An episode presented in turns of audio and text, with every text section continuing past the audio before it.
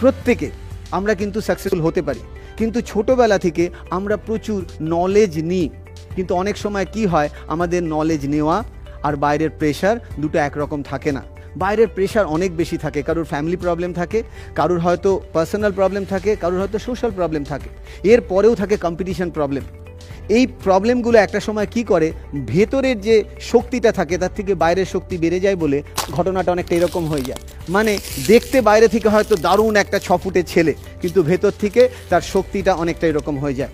But আমাকে যদি scope দেওয়া হয়, আমি এটাই বলেছিলাম, আমাকে যদি স্কোপ দেওয়া হয় বা সবাই যদি ওপেন মাইন্ডেড হয়, তাহলে আমি কিছু নলেজ আমার এক্সপিরিয়েন্স শেয়ার করতে পারি।